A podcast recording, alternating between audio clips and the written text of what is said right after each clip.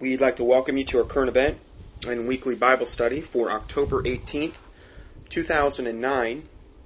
And today we're going to be continuing. This is probably going to be an ongoing weekly thing until this thing either happens or uh, or doesn't happen. I guess I'm, I'm hoping that through the people out there that are reporting on this, through prayer and the Lord's intervention, that this won't happen. But regarding the coming um, vaccinations and uh, potential forced vaccinations, uh, the injectable microchips, the whole subject of uh, transhumanism and DNA.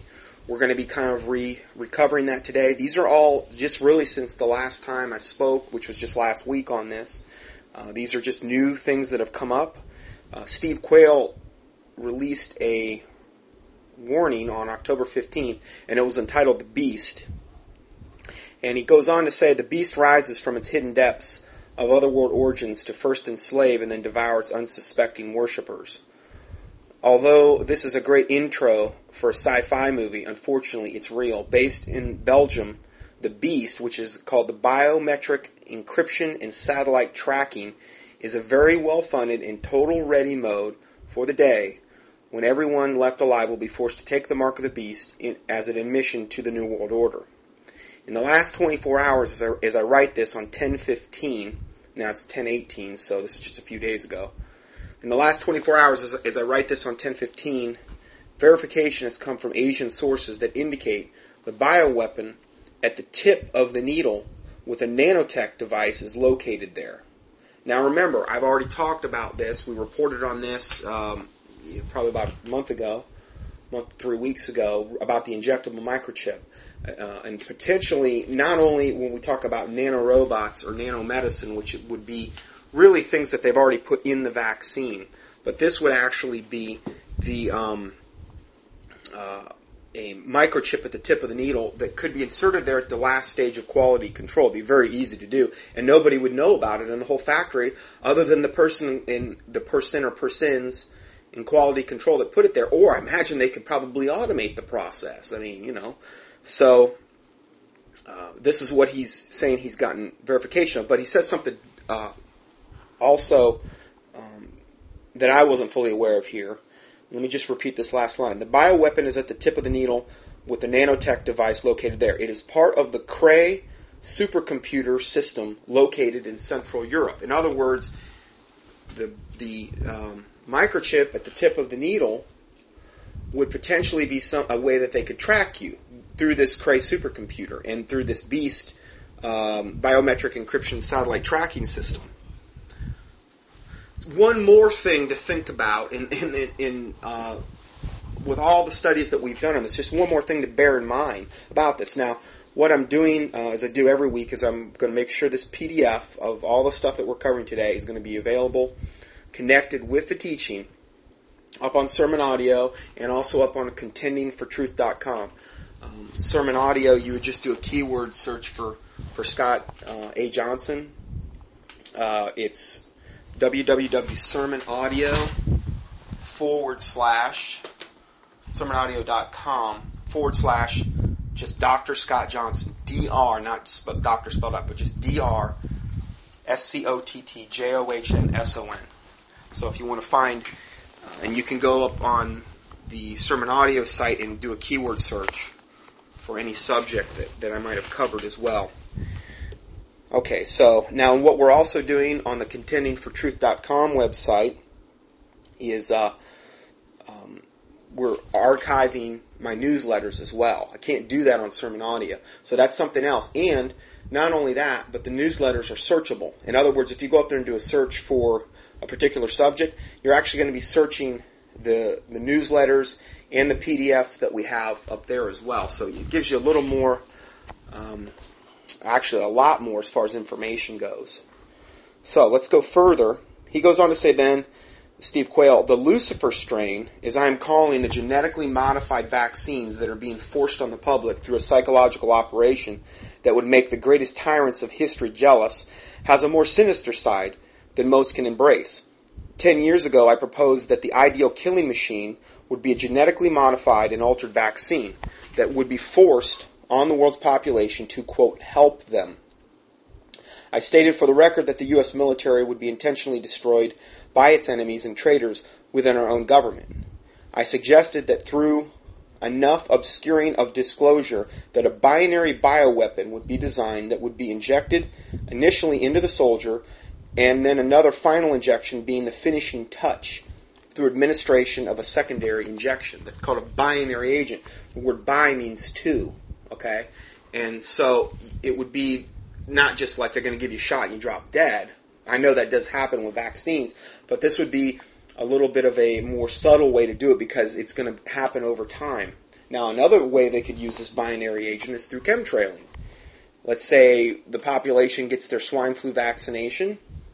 Let's say they've had their nasal flu mist, and let's say then they opt for the vaccination itself, and then they chemtrail us with the right binary agent to activate the um, or, or cross combine, making it truly lethal.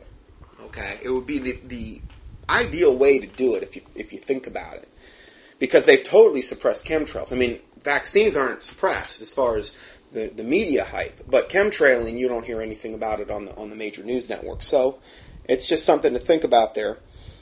Uh, he goes on to say, in the last 48 hours, it was noted in the mainstream press that the German army is being given a different vaccine than the German people.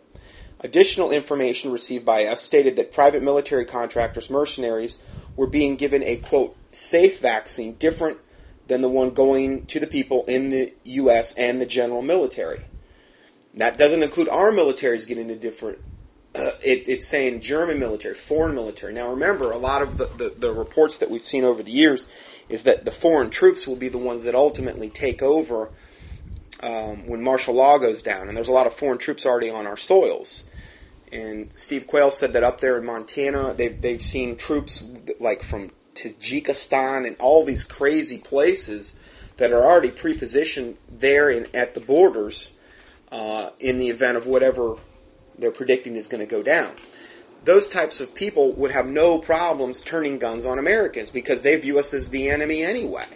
Whereas our American military, they know they're going to have a lot of dissenters, and there's going to be a lot of people that are already warned and tipped off, and um, won't, you know, fire on American people. So this is why that would be advantageous for them to have the foreign military do this, and that they would be the foreign military would actually be the ones that get the safe vaccine. I've also heard that um, uh, they also have antidotes in other words, if somebody, let's say, got the uh, binary agent in one of these vaccines that were you know, lethal or, or potentially lethal, let's say not like going to kill you in two seconds, but maybe over the course of several days, um, that they have the antidotes as well. So that's also something that they could fall back on.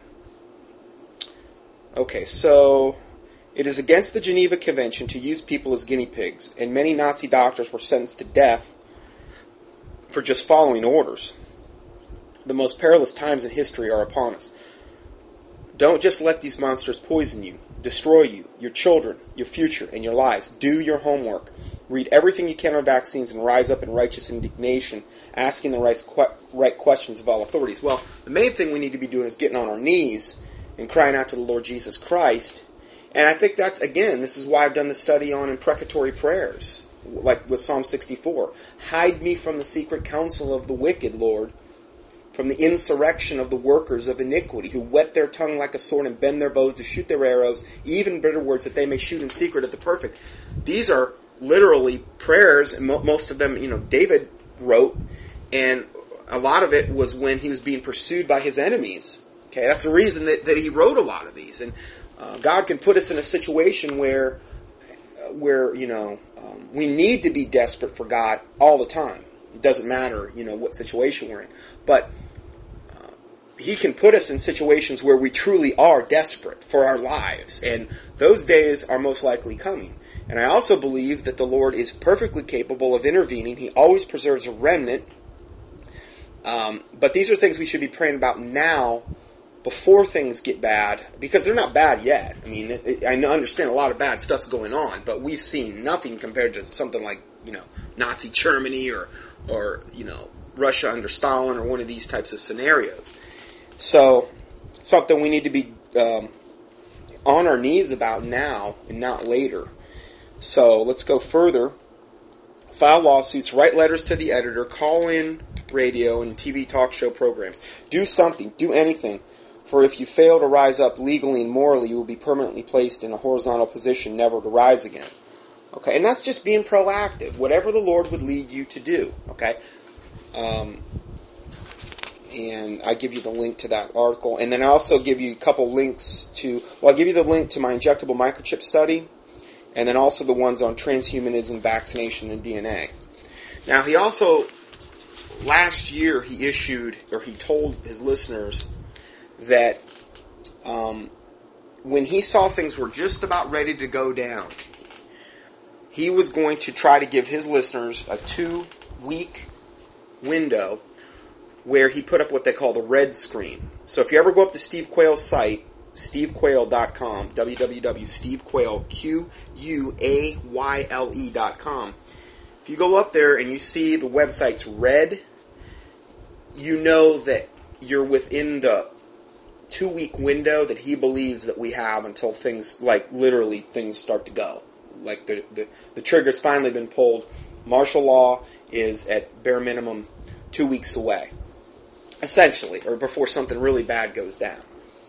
So, that's what he's saying. I'm not, you know, I'm not gonna say I'm gonna date Setter, and I'm not saying he is. I'm just saying that's what Steve Quayle's saying. He's been doing this a lot longer than me. Um, you know, the prudent man foreseeth the evil and hideth himself, but the simple pass on and are punished. So these are just things to think about here. So just so you know, he issued this warning, and here's what he said: the, the red screen warning was meant to give you advance notice to either shelter in place or move to whatever place in the country you have pre-selected to go to. Obviously, a nuclear detonation in any U.S. city complete financial collapse, Mideast war, Korean nuclear launch, or a mega quake on the New Madrid or the Pacific Northwest, or a mega tsunami on either coast could be heads up a notice for you to hunker in your bunker. Oh, that's a neat hunker in your bunker. I need to use that phrase more. I, I just I like how that sounds. Sorry. Anyway, hunker in your bunker or refuge location. While it is my prayerful and decade long desire to give you two weeks' notice, it may be impossible should the U.S. sustain an electromagnetic pulse attack. There's another thing that could happen EMP attack. Uh, what do EMP attacks do? I think it's where they detonate some type of nuclear device high enough over a city, and it just knocks out every single thing that has any kind of electronic chip in it. The electrical systems, all the computers are fried. I mean, just about everything. You'd have to have a car um, I, am trying to remember. I think it's like prior to 1987. What? Yeah, there was a movie where that happened. Um, was it last War of the Worlds? Yeah, that happened. EMP attack happened in War of the Worlds. Um, and it fried everything. It fried all the cars, all of them that had um, I think it fried their alternators or something. They couldn't start their cars. Anyway, Hollywood's posturing uh, has has presented that scenario. It's been brought up a lot of times. So that's something I haven't mentioned a lot as far as EMP attacks go. But it would take down all communications and br- really bring the whole United States to a total standstill in that regard. The fact that the red screen alert is being explained is meant to help clarify the lateness of the hour. Suggest all reading uh, all reading this that the red screen explanation that you need a crash course in emergency preparedness. Read and print out everything you can on survivalblog.com. www.survivalblog.com and acquire the ultimate prep book Dare to Prepare by Holly Deyo. Okay, so that's something that you can get on Stan Deyo's site, I believe on that survivalblog.com. And it is good. It's one of the things I have in my preparedness PDF that I put up on the on the uh, internet. There's um, you can get that. It's it's that's very good as well. So may the mercy forgiveness, protection, and provision of the living God be poured out upon you and through you in miraculous ways in the coming months. Steve Quayle. So that's what he said. And, you know, he said um, when he first started this out, he wanted to give you two weeks' notice to um, to go to shelter or place or move wherever or whatever place in the country you have pre-selected to bug out to. Now, I get this question a lot, and to be quite honest, I'm not 100% sure. I have my contingency plan, but as far as where to go, you know, so if people have uh, suggestions, you know, about this, they can always email me because I get a lot of questions, and I don't really know what to tell my listeners in regard to where to go. I mean, I, I think that um, there's there's places that are more obvious than others. Obviously, I mean, Florida's a real bad place. Uh, California would be real bad. Any place near the coast, uh, particularly in highly populated cities, bad, really bad areas because in a city they can lock the city down. They can lock the perimeter down. Now you're stuck. Now, I know if you've got food and water and these types of things, but we don't know if those perimeters are ever going to be lifted again. That's the problem that you run into. Even if you had food, water, a way to even generate energy,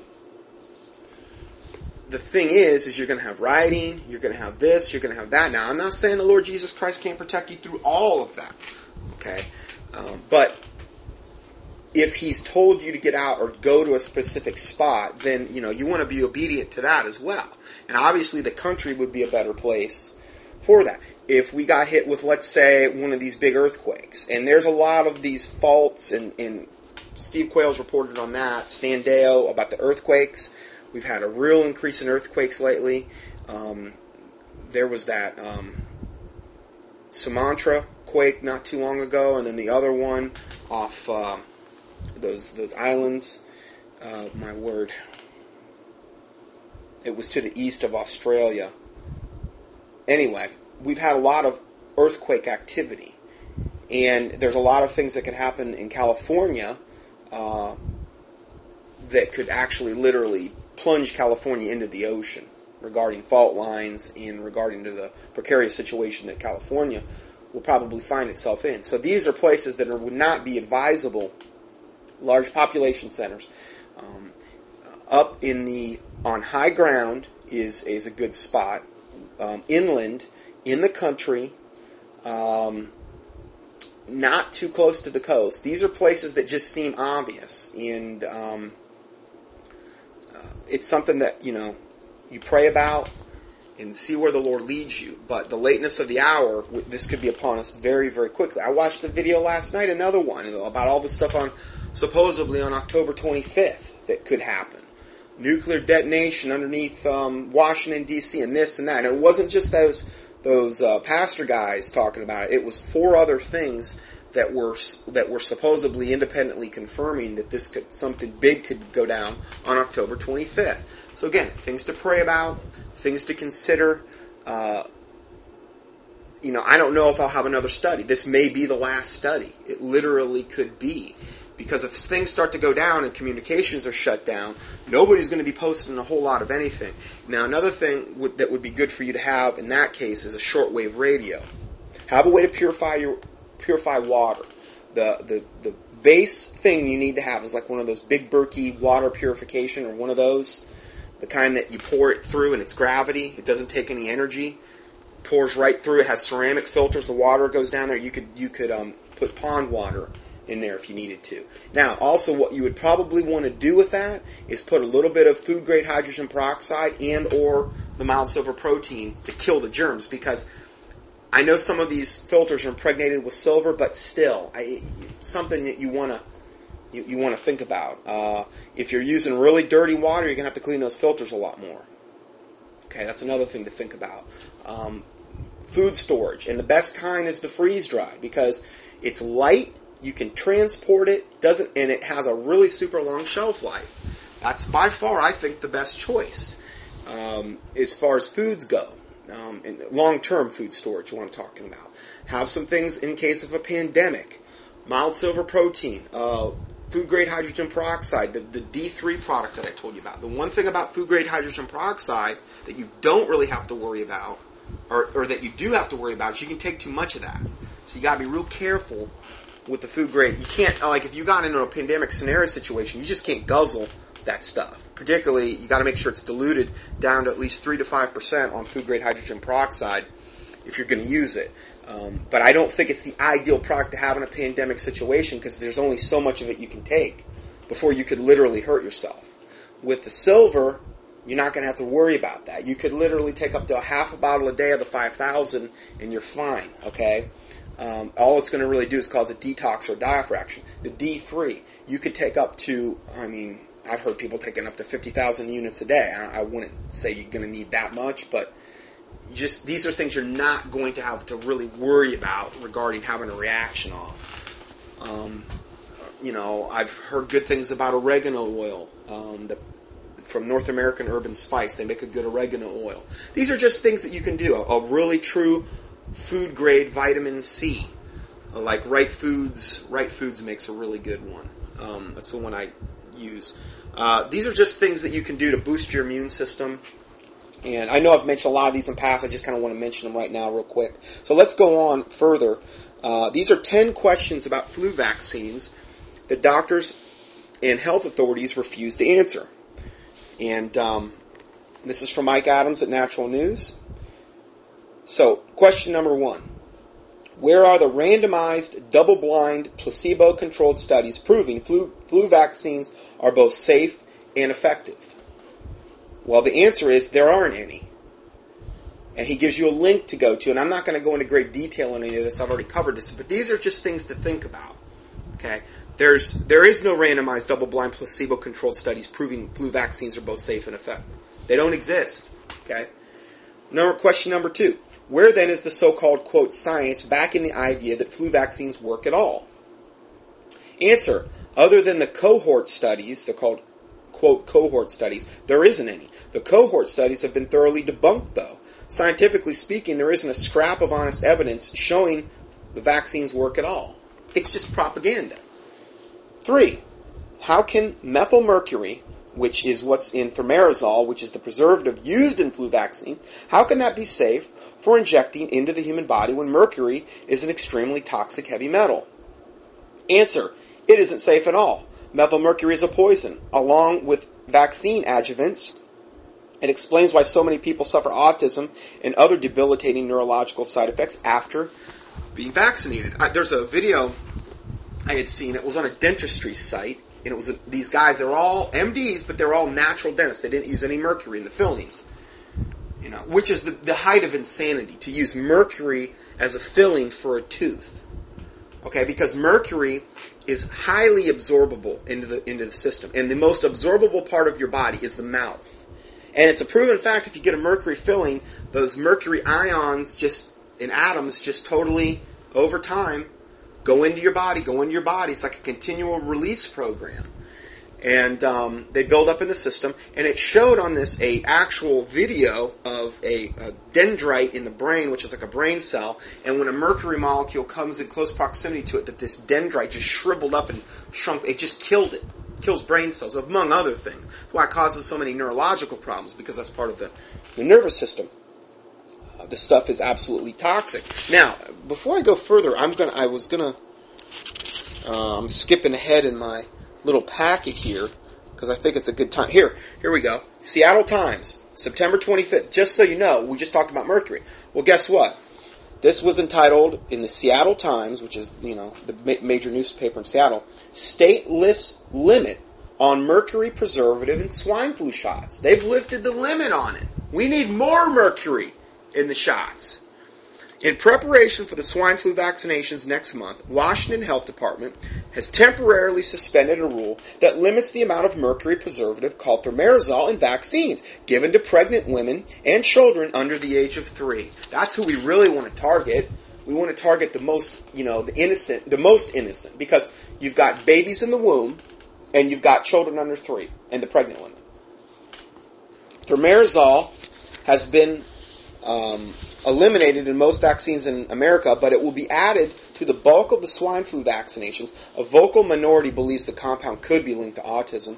About 15% of the vaccine supply will be mercury free. 15%. So they've lifted the ban on mercury. I mean, we got to have more of that. You know, we, we they they want to you know they got to get us killed a little quicker, and that'll be one way that they can do it. It's the only reason I can see them doing it. Why do you put a totally toxic neuro neurotoxin into a vaccine that you inject straight into the bloodstream, where the body has no time to even adapt to it? I mean, if you even if you ingest some, your body can identify it to a certain extent through the immune system processes. But you inject that thing right in the bloodstream, you have what they call an autoimmune reaction, which is why we have so many autoimmune diseases now as opposed to even 50 years ago or before the modern advent of all the vaccinations. So let's go further. Question number four Why do reports keep surfacing of children and teens suffering debilitating neurological disorders, brain swelling, seizures, and even death following flu vaccines or the HPV vaccines? Answer, because vaccines are dangerous. The vaccine industry routinely dismisses all such accounts, no matter how many are reported as, quote, coincidence. And boy, they're ramping up. You watch, um, I can't stand to even watch local or world news. I, I just, I get so infuriated, I have to just turn it off most of the time. But the first stories you're seeing now, almost every night, whether it's local news or whether it's world news, is the vaccine shortage. And all oh, there's been eleven there's been eleven children that have died.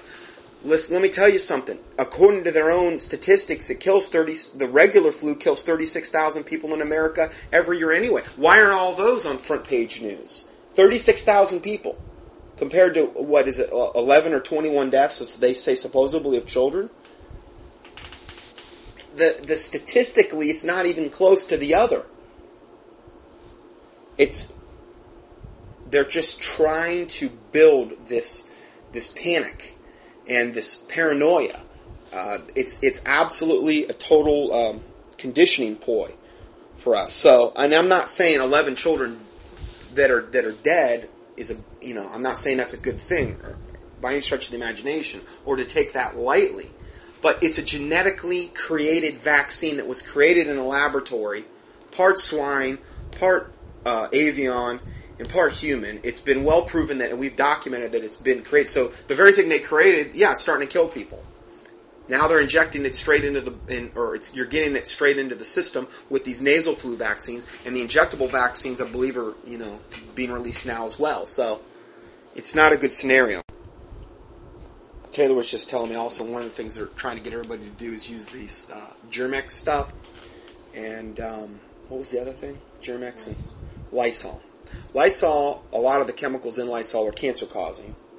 Inhale that stuff. It's just pure chemicals, okay? It's just one of the many ways they're trying to take us out. And then you've got Germ-X. Now, the thing you have to ask yourself about Germ-X, you put that stuff on and it's gone. Now, I understand there's a high alcohol content, but how much of that is actually absorbing into the body? I'd really like to know because I understand, yeah, to a certain extent it's evaporating, but you're but you're putting it in your you're on your hands and it's gone, literally in seconds. And I do believe a lot of those chemicals are absorbing straight into the body. I wouldn't use either. Uh, a good alternative would be something like um, it's called Thieves.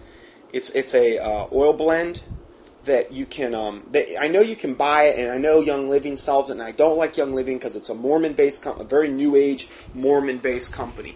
It is a good product.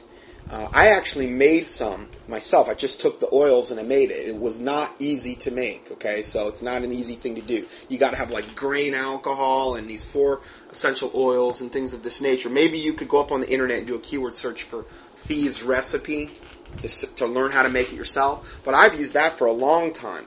Go into a restaurant, a lot of times we'll carry a little bottle of it with us, and we just spray it on our hands, and um, uh, that's a much healthier alternative. Okay, you can spray surfaces with it. There's other things you can do. Okay, there's other ways you can disinfect surfaces. Um, vinegar with hydrogen peroxide, uh, these types of things. You could even put a little bit of of a protein. Uh, What's that? Regulars. Well, regular soap, but, but you got to be careful with regular soap. Um, now, Alex Jones has been supporting and promoting this company, and I checked into them. Uh, Cal-Ben soaps, and they've been around for a long time. I had never heard of this company, and I actually ordered some of their soaps. And I tell you what, they're really good. They smell really good, It's a very good value, and there's literally no chemicals in these soaps at all. The soaps and the products that we use on our body, shampoo, soap, cleaning products, detergents, are laden with cancer causing chemicals. Anything that has methylene or prop in it, meth or prop, in the um, on the back on the label, it's bad. Okay, those are cancer causing compounds. And again, one of the many ways they're trying to, you know, get to us, it's it's it's just a slow kill. It's basically over time this stuff ends up taking you out. You get that piece of paper? Um, um, and yeah, bug spray, a, a lot of these different things that are they're just loaded with with chemical things. And so what ends up happening is is you end up um, you end up either ingesting these things, you get them on your skin, you inhale it, and over time, particularly if you're not doing any, any detoxification, what ends up happening is they end up uh, causing cancer or causing some type of autoimmune reaction or some type of respiratory condition or who knows what in the body. And a lot of times, people that turn up with different uh, various diseases, it could be a gigantic combination of a lot of these different things interacting in the body together. So that Calben soap is really good. I ordered just a little the sample pack to try it out. It's got a real nice coconut, light coconut smell, and um, I actually then called the company and requested an ingredient list. They emailed it to me, and the ingredient list was great. I mean, I was very, very happy with it. They're very reasonably priced, and um, so you can look them up. You can either go up to Alex Jones's site. I think they've got a link there, or just keyword search Calben, C A L B E N, I believe, soaps. Um, very good, and you'll save money too because uh, these are things too that we should have. I know, I, I know, I say a lot about stockpiling. Let's say potentially gold or silver or, or food or water, but also cleaning products, things like this that you're going to still need. Um, these are things also you should be thinking about doing. So let's go further. Uh, let's see here. Why do reports keep surfacing? Okay, we already read that one. Why don't doctors recommend vitamin D for flu protection, especially when vitamin D activates the immune system far better than a vaccine? And that's what vitamin D does. That's why I like using D and the silver together. Here's why. The mild silver protein, colloidal silver, acts as what we would call a secondary immune system in the body. Meaning, if your own immune system is debilitated, it doesn't really matter because the colloidal silver is going to go in there and do its job. It's going to eradicate anything that has a fungal, viral, or bacterial nature. I had a lady email me yesterday and ask me about parasites, and I don't think it does a whole lot for parasites. But if it has a fungal, viral, or bacterial nature to it, the silver will eradicate it. I mean, and it, also it depends on how much you take and how bad the infection is. I mean, as far as defeating something. Now, what the vitamin D3 does, this D3 is the active form of vitamin D in the body. What that does is it actually activates your own immune system. So it's kind of like one's doing kind of one thing and one's doing another. One's ramping up your own defenses, the other is actually helping out your own defenses by acting as a secondary immune system, thus taking pressure off your own immune system. Okay, so it's it's a really good combo. Um, now he says, um, why aren't they recommending the D? Oh, all they're recommending is is washing your hands and not touching railings and stuff like that. And these these masks that they have are a total joke. Okay, well, I, I already mentioned Germ-X. The masks that they're they're mentioning are a joke because unless the mask is rubber and seals to the skin, in the event of a pandemic, it's not going to do anything to protect you. It's a joke. It might help contain the spread if you had it and you sneezed into the mask. Maybe it would help a little bit with that, but it's going to do nothing to protect you. It's just more of a psychosomatic thing. Oh, I got a, this mask on, I feel protected. Well, it's a false false security is what you've got with those masks. So um, in the um, I'll try to make sure I'm gonna ma- I'm, I'm gonna put the, uh, the PDF for my proactive recommendations at the top of this study, so that if you want to know my proactive recommendations, I kind of take you through comprehensive list. It's about three pages. It's in PDF format.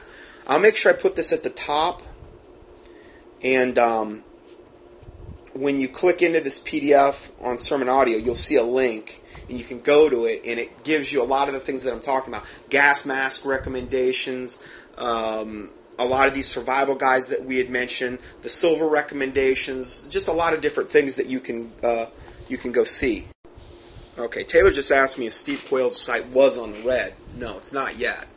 I mean, I don't know. I haven't checked it today, but it wasn't as of last night. So, you know, ultimately, again, when regard to something like that, the best thing that you can possibly do is pray and fast and get in the Bible. Okay, get in the King James Bible, pray and fast, because I don't want you to do something out of panic. And I don't want you to do something the Lord Jesus Christ doesn't want you to do or, or that you're not led to do through Him and by Him.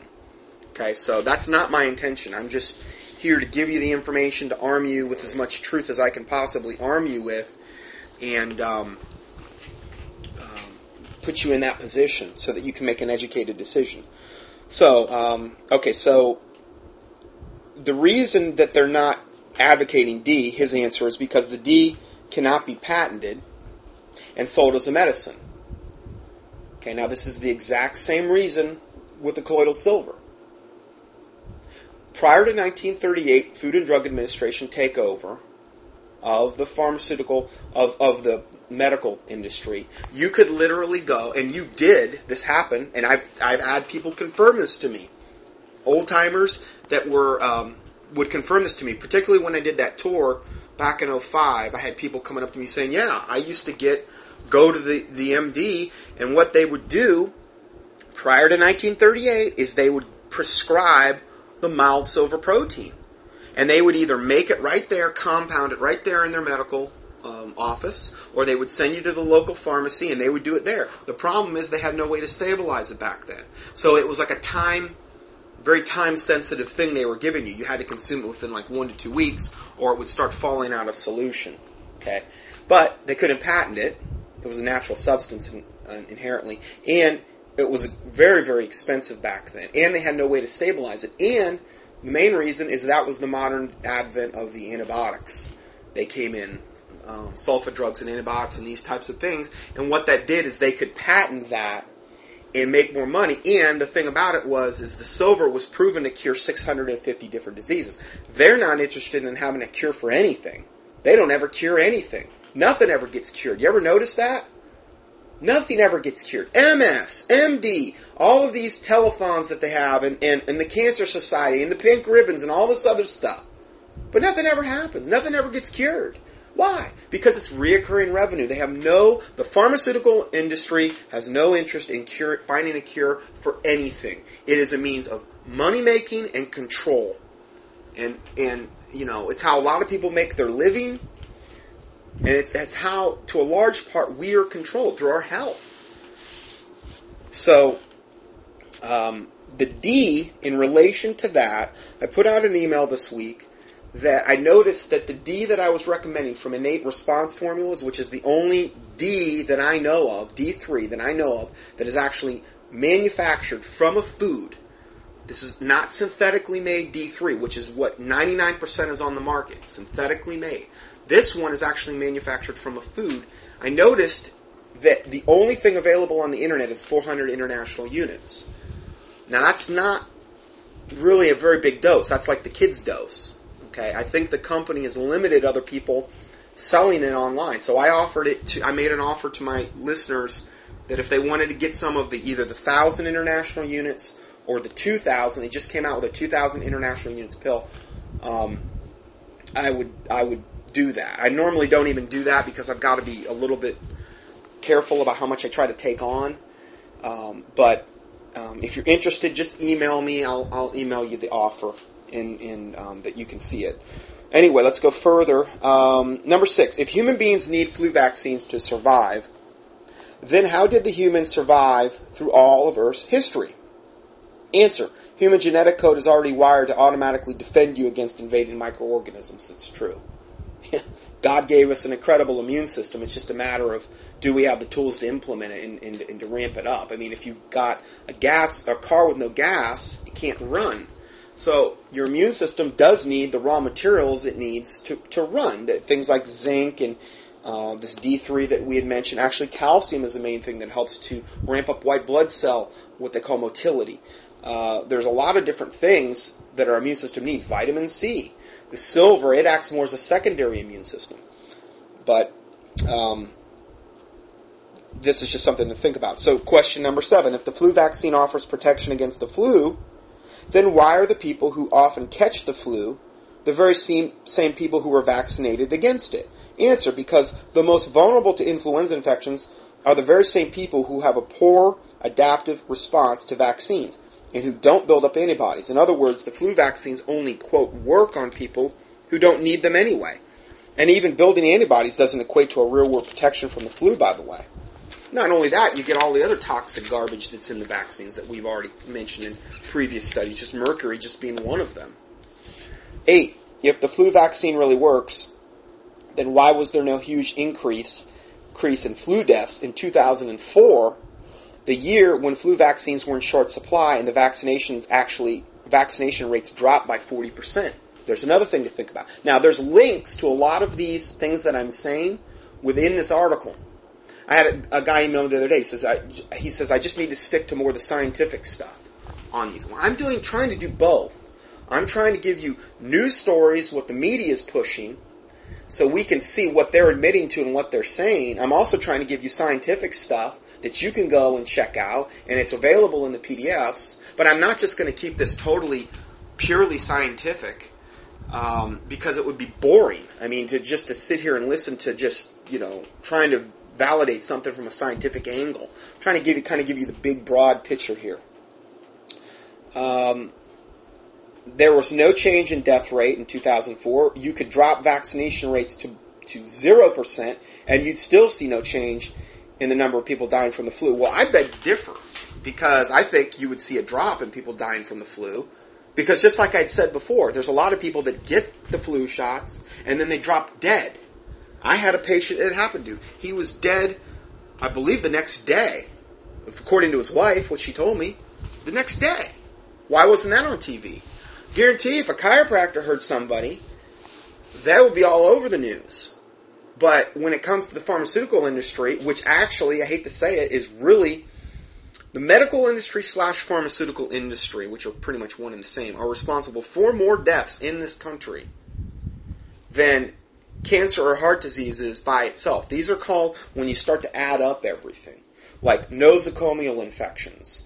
My grandma, um, just she's can't get her to do anything on on on a lot of the stuff that we get into, and um, she's um she's Catholic background, just sweet lady, sweet lady, but just can't get her to do anything regarding um, proactive health stuff. And she went in to get her carotid artery scraped, which to me is one of the most asinine procedures on the planet because you've got hundreds of miles of blood vessels and you scrape this, the carotids, which are just this short section. What about all the other hundreds of miles that are plaqued up as well?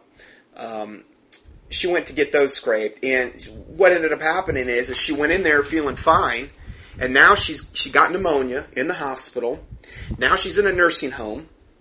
I just talked to her from the nursing home two nights ago, and uh, pray for her if you would for her salvation. I sent her uh, the last time I sent her a tape called Messages from Heaven, it was on the Catholic Church, and I sent her a tape on where they're actually interviewing ex nuns and ex priests.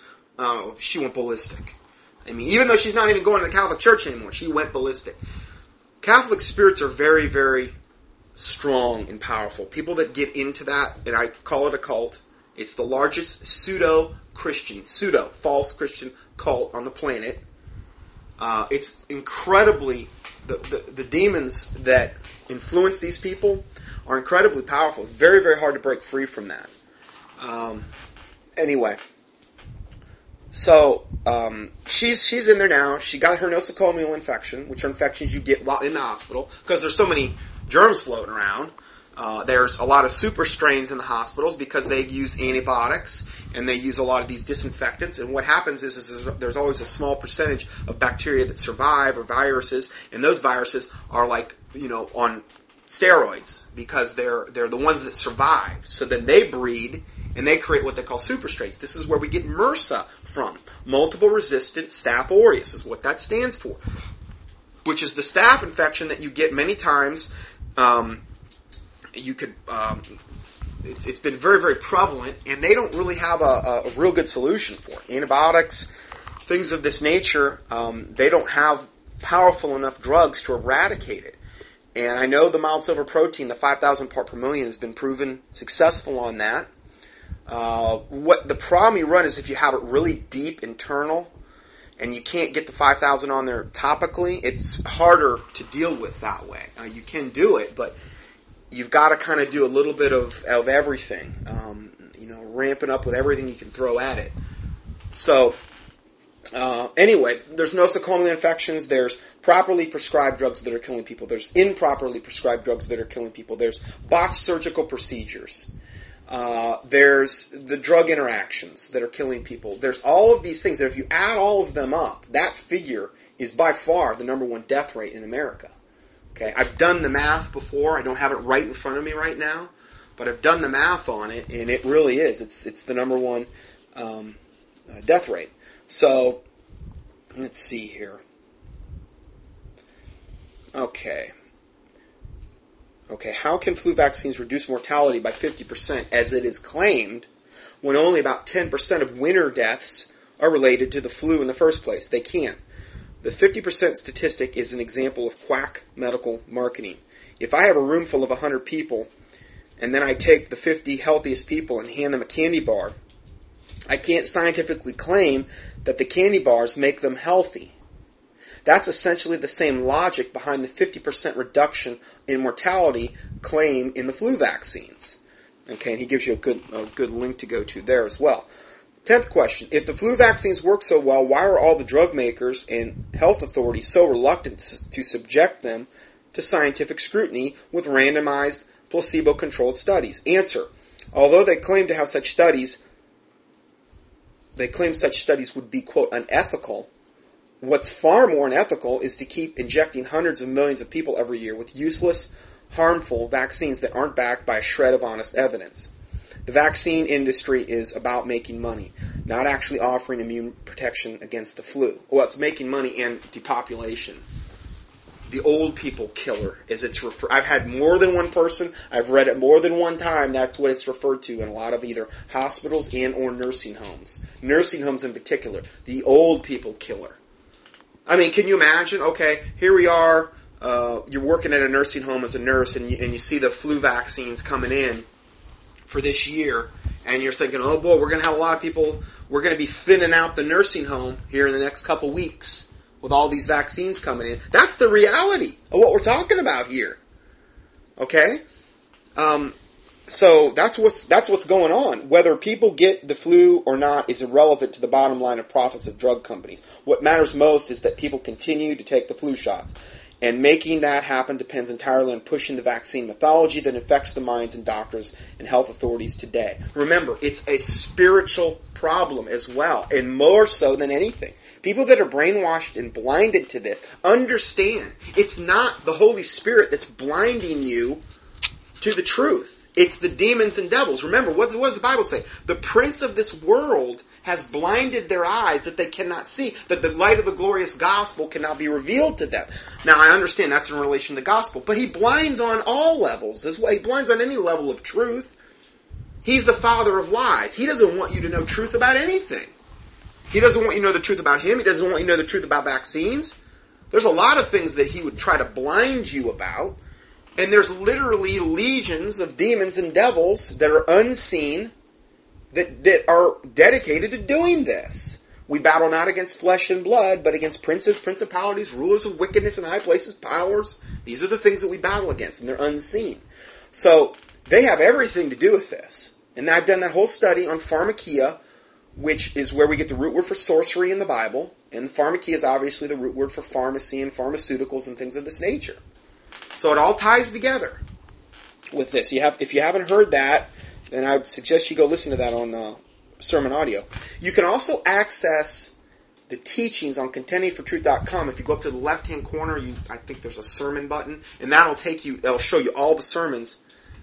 They play through sermon audio, but you can see them all there on the contendingfortruth.com website. You can also go up to YouTube and do a keyword search. End Time Delusion 1 has all of my uh, teachings archived. Uh, there's a lot of other uh, Christians that have archived the sermons up there as well. So all you have to do is do a keyword search on YouTube or even on the internet. So let's go further. Uh, I'm going to play a little clip here from a, a uh, brief video up on YouTube, and it's called Brain Chipping Injectable Microchips in the Swine Flu Vaccination. Uh, and chipped cyborg nanobabies. A nice, light-hearted, whimsical subject we're going to be delving into here. Microchips that lodge in the brain and fuse with your DNA. Brains might run soon run, on Vista. Now, I just watched the other night Pastor Michael Hoggard's teachings. He's got three new teachings out, and a lot of them relate to transhumanism, how they're trying to corrupt our DNA, um, injectable microchips, things of this nature. Okay, it's very confirmatory to what I've been reporting about, specifically with the injectable microchips, specifically with transhumanism, messing with our DNA, which is the main goal of Satan. They're trying to make us essentially non-human, and this is the whole goal of transhumanism. This is the whole goal of the New Age movement. This is the whole goal of the one world coming religious system, which at its heart will be witchcraft Bible says the Antichrist will cause craft to prosper in his hand. He will be an understander of dark sentences, and he is going to be a master sorcerer, a master witch, essentially, is what you could call him. And this is going to be the essence of the coming one world religion. And what they want to do is corrupt our DNA and the best way that I can see them doing that is through vaccinations because it's injected right into our body. They want to make us something that's not human. They want to make us, in their words, post human. Meaning we were human, but now we're beyond that. How the New Age justifies is they want to take us to the next step in our evolutionary process. And then you go to, you get all these channelers that are saying all this stuff about, oh, we're communicating with ascended masters or aliens or whatever, these people that get abducted.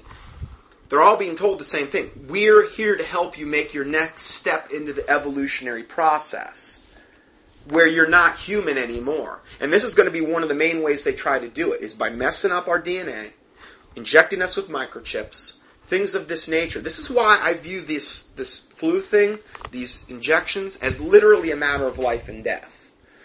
Because I don't know the consequences of them injecting you with something with a microchip that has foreign DNA in it I don't know what the consequences of that. Truly, from a physical and a spiritual level, none of us do. But I sure don't want to take any chances on it. Okay, so that's why a big reason I've been so harping on this lately, because it's something that could literally be reality, you know, very, very, very soon, particularly if they had supposed outbreak. And now they're injecting everybody, or they're putting the swine flu nasal mist up everybody's nose that has the live H1N1 in it, there's going to be what they call viral shredding into the su- viral shedding into the sewage system. Into um, you know, people are going to be sneezing, coughing. People are. We're going to be seeing more and more of this, unfortunately. So let's go ahead, and I'm going to play. I'm going to start this clip from this particular uh, video here, and I'm just getting everything set up here. Okay. And I will be commenting on the way here. So here we go. So imagine uh, a young woman, she's just given birth, and then she she needs to make. Okay, we're going to go ahead and start now. Sorry about that. I'm, uh, I wanted to have a better sound quality. So here we go. So imagine uh, a young woman, she's just given birth, and then she she needs to make the decision. Is she is she going to have her baby modified? Is she going to turn that baby into a, a cyborg? This grain of sand, in a sense, that's been nanoteched, is uh, inserted into the human brain, that baby's brain, and it integrates itself into the brain. So that baby, in effect, is no longer human. Okay, you heard he said? He said this grain of sand that's been nanoteched Remember what we've talked about nanomedicine, nanorobots? It's been nanotech through nanomedicine.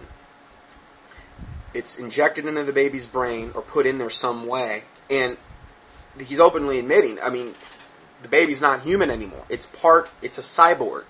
It's part organic and part machine. It's part human, part machine. And again, it's the same thing that Satan's been trying to do to us all along. Ever since, um, really, Genesis 6, it started in earnest, which is corrupting the seed of mankind. And this, it's no different today than it was then. I think it's a lot more on a lot of different more levels now than it was back in Genesis 6. It was more overt. Today it's more insidious. Uh, but the same goal is still being trying to be accomplished. And Jesus said, as it was in the days of Noah, so shall it be in the days of the coming of the Son of Man. So this is something we should be looking out for. And all of this garbage with the genetic modifications and cloning and nanomedicine and um, injectable nanorobots and injectable microchips and messing with our DNA, it's all part of that process. So let's go further. That woman, in a sense, has killed her baby. Killed her baby. Killed her baby. Killed in a sense the baby's no longer human. It's effectively an artilect. It's an artilect in human disguise. It's a transhuman. It's not fully human anymore. It's not running on its own volition. It's it's basically has this chip in it that can guide it and can influence it and and um, can it can actually literally be controlled. And this is what all the transhumanists want. And this is a big part, like I said, of the coming evolutionary step that the New Agers and the Ascended Masters and all of these other devils and demons are tricking people into thinking that we need.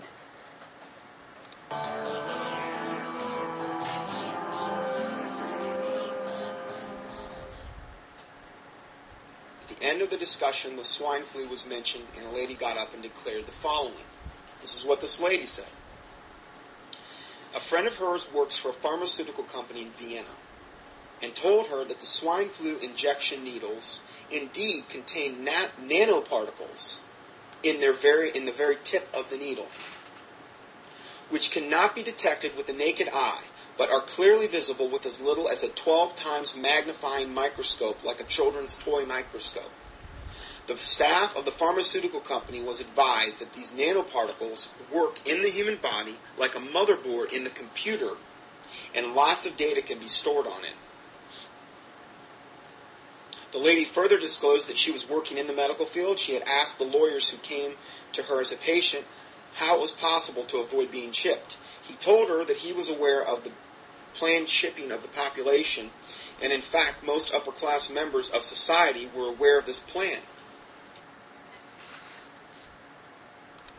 Okay, so that was a little cameo appearance by myself. Sorry, that, I was actually on the uh, on that video clip, and um, this is from EndTimeDelusion.one. This is the uh, Stephen, the Christian brother that puts up these these uh, videos for me. He incorporated a little sound clip. Now I do have headshots available in the foyer, uh, so in case anybody wants to purchase them, I've got that too. I'm getting a little, my head's getting a little bit big here. Sorry, just kidding. Um, anyway. Hillary Clinton, he's got a, a clip here called At the Rate That Technology is Advancing, People Will Be Implanting Chips in Our Children to Advertise Directly into Their Brains and Tell Them What Kind of Products to Buy. I mean, it's almost comical. It, it's so unbelievably Orwellian and malevolent, but it's almost comical. That's a, that's a quote by Hillary Clinton. I mean, Hillary, I'm sorry. Or she's also sometimes referred to as hillbillery. Get it? Kind of a hybrid of Hillary and Bill. Anyway, um, so yeah, it's it's absolute insanity what we're talking about here. But can you imagine? You have a chip implanted into you, and see, they don't have to keep you in front of um, television all the time. If, they, if you've got a, a chip implanted in there, it can be constantly influencing thought patterns. Now, I understand there's a lot of ways they can influence thought patterns just with HAARP and Gwen and Sound of Silence technology and a lot of the radio waves and things that they can do. But this would actually be something where they could not only track you, but in absolutely heavily influence thought patterns as well. We'll go, go further here.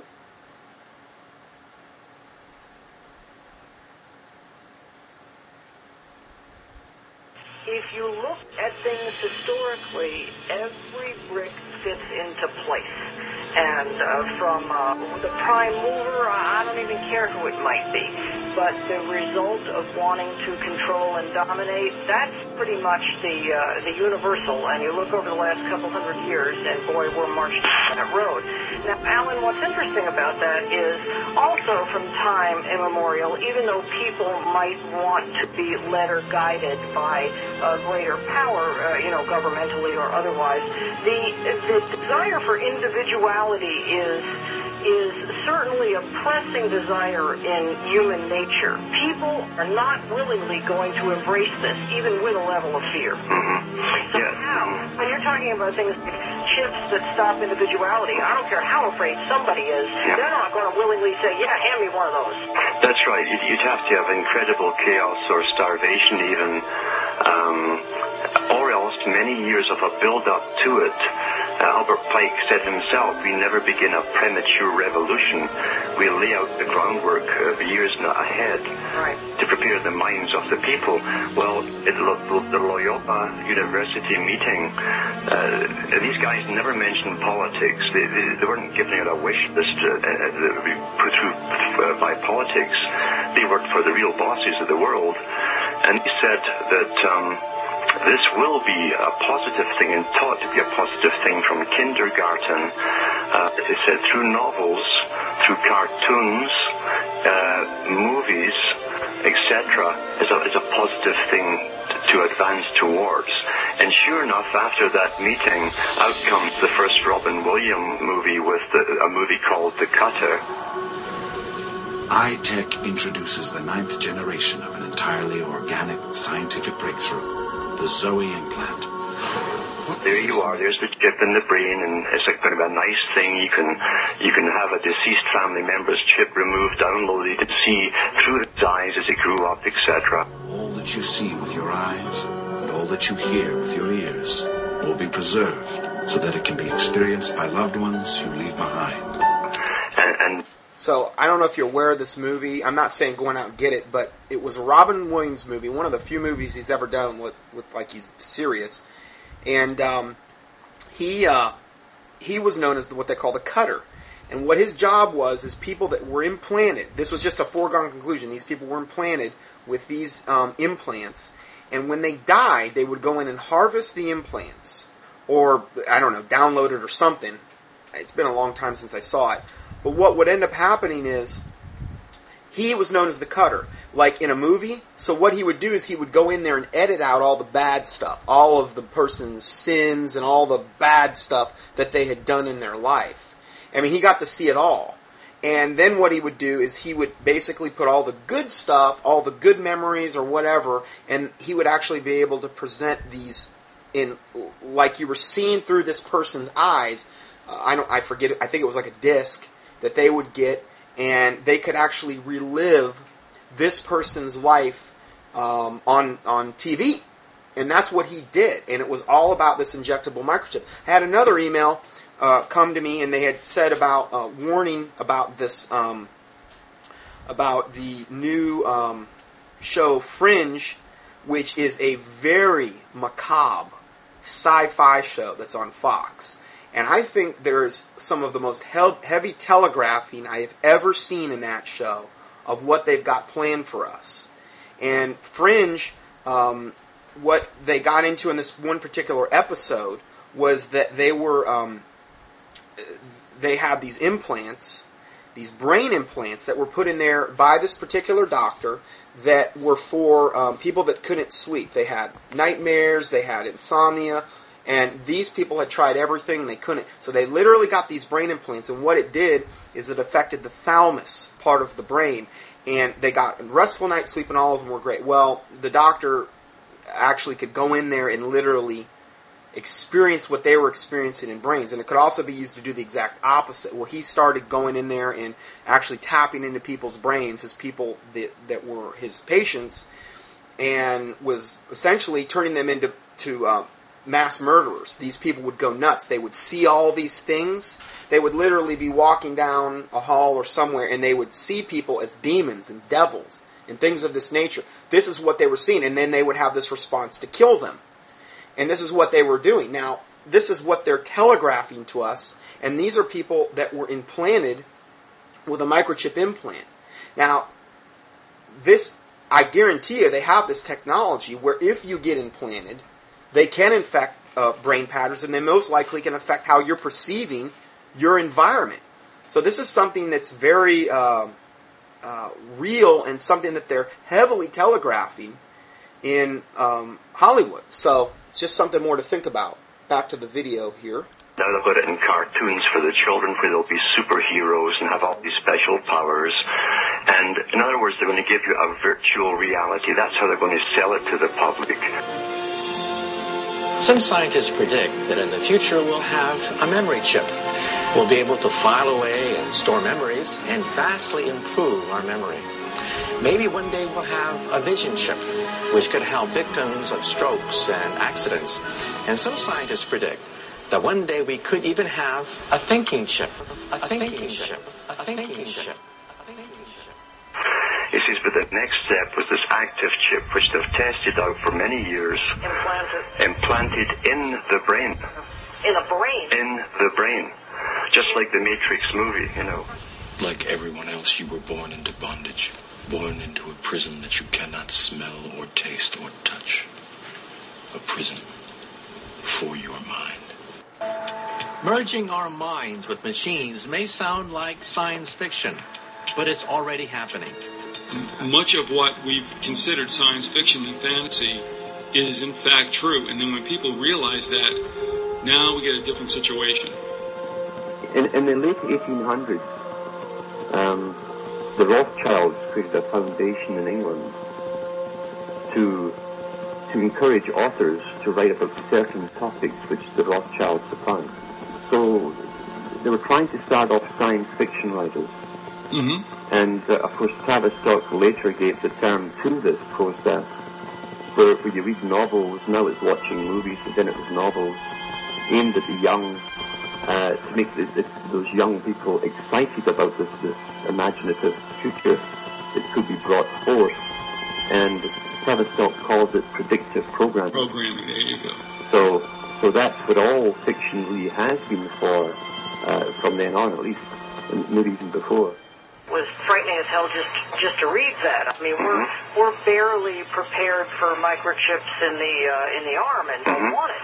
Yeah. But uh, in terms of in the brain, that's that's so beyond chilling Uh-huh. that it's almost incomprehensible that Mhm. it would get there without massive outcry. Now, it, it almost seems like the generation that is here now, you and I, we've got to be off the planet before they can pull that off. They would love that, and, and that's the way it was worded in the 600-page uh, the documentation that came out, which I have.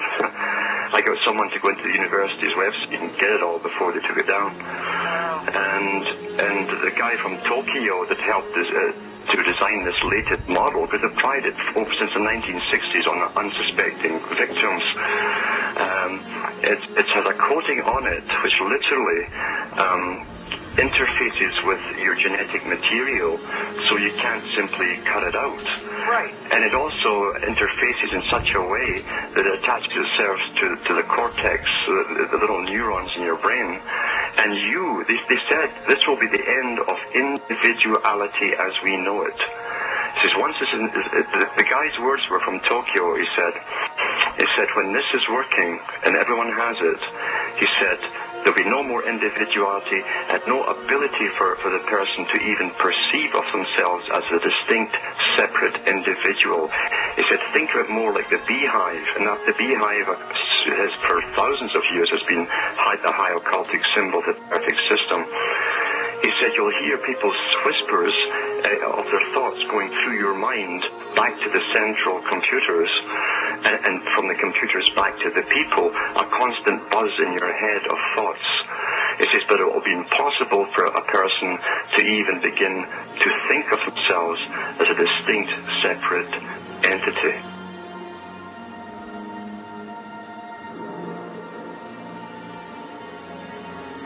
Okay, so that's that clip. Um, and again, he mentions the beehive, the hive mentality. These chips will deprive you ultimately of having any kind of individual thought. Now, do you think that might affect you getting saved? I mean, if you can't think for yourself anymore because you're being controlled by a microchip, Uh, how are you going to get saved? That's primary. Because, I mean, granted, uh, we talk a lot about this and that, but ultimately it matters where you're going to spend eternity. You don't even have the capability of being saved, and I'm not saying God couldn't intervene or supersede something like this, but, you, you know, you don't want to uh, tempt God either. And this is not something that I would, you know, touch with a 10 foot pole. Uh, something very, very dangerous. The end of individuality as we know it, and that's what they want to create a society of sheep automatons that have what they call a hive mentality, like they have on Star Trek and the Borg, where or in a beehive, where everybody is there to serve the queen. The queen in this case would be Satan. Okay, and what he wants is a whole society that is solely and totally devoted to serving him with a hive mentality where you don't have individual thought anymore. You're not the one pulling the switch anymore you are basically uh, on autopilot, and that's what they would love to see. And this microchipping is without a doubt the most ideal way to implement that. So let's go further. This next article is entitled, oh, actually, you know what? We're right at the end of this study. Let's go ahead and uh, cut it here, and we're going to go to part two next. God bless you.